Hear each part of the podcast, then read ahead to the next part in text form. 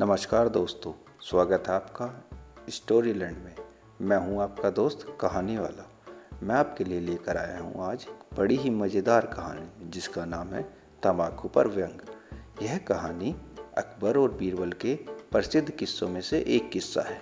तो आइए शुरू करते हैं। आओ बच्चों, आज हम कहानी सुनते हैं महाराजा अकबर और उनके मंत्री बीरबल की। तो चलो बच्चों कहानी की शुरुआत करते हैं। बीरबल को एक बहुत बुरा शौक था। वह तंबाकू चबाना पसंद किया करता था। अकबर बीरबल के इस शौक से प्रसन्न नहीं थे। वह बीरबल के इस प्रकार के किसी भी शौक को पसंद नहीं करते थे। एक दिन बादशाह अकबर व बीरबल तंबाकू के खेत के पास से गुजर रहे थे। उन्होंने देखा कि एक गधा उस खेत की ओर आया, किंतु कुछ सुनकर तुरंत वापस हो गया। अकबर ने कहा, बीरबल, गधा भी तंबाकू पसंद नहीं करता। उसे देखकर वह भी नाक मुँह सकोड़ता है और पीछे हट जाता है। बीरबल समझ गया कि महाराज अकबर बीरबल की तंबाकू जमाने की आदत पर व्यंग्य कर रहे हैं।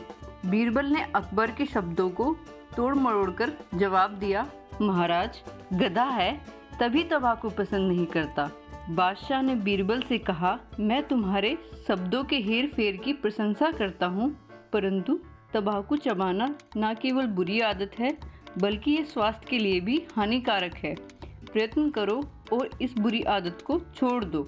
अकबर ने कहा, तुम शब्दों का हेर फेर करके सच्चाई से मुँह नहीं मोड़ सकते।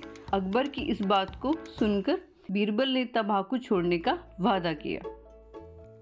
तो बच्चों इस कहानी से हमें यह शिक्षा मिलती है कि तंबाकू जैसी हानिकारक चीज़ हमारे लिए अत्यंत ही बुरी होती है और इन चीज़ों से हमें हमेशा दूर रहना चाहिए। बच्चों, ऐसी ही मज़ेदार कहानियाँ सुनने के लिए हमसे जुड़े रहिए। तब तक के लिए नमस्कार।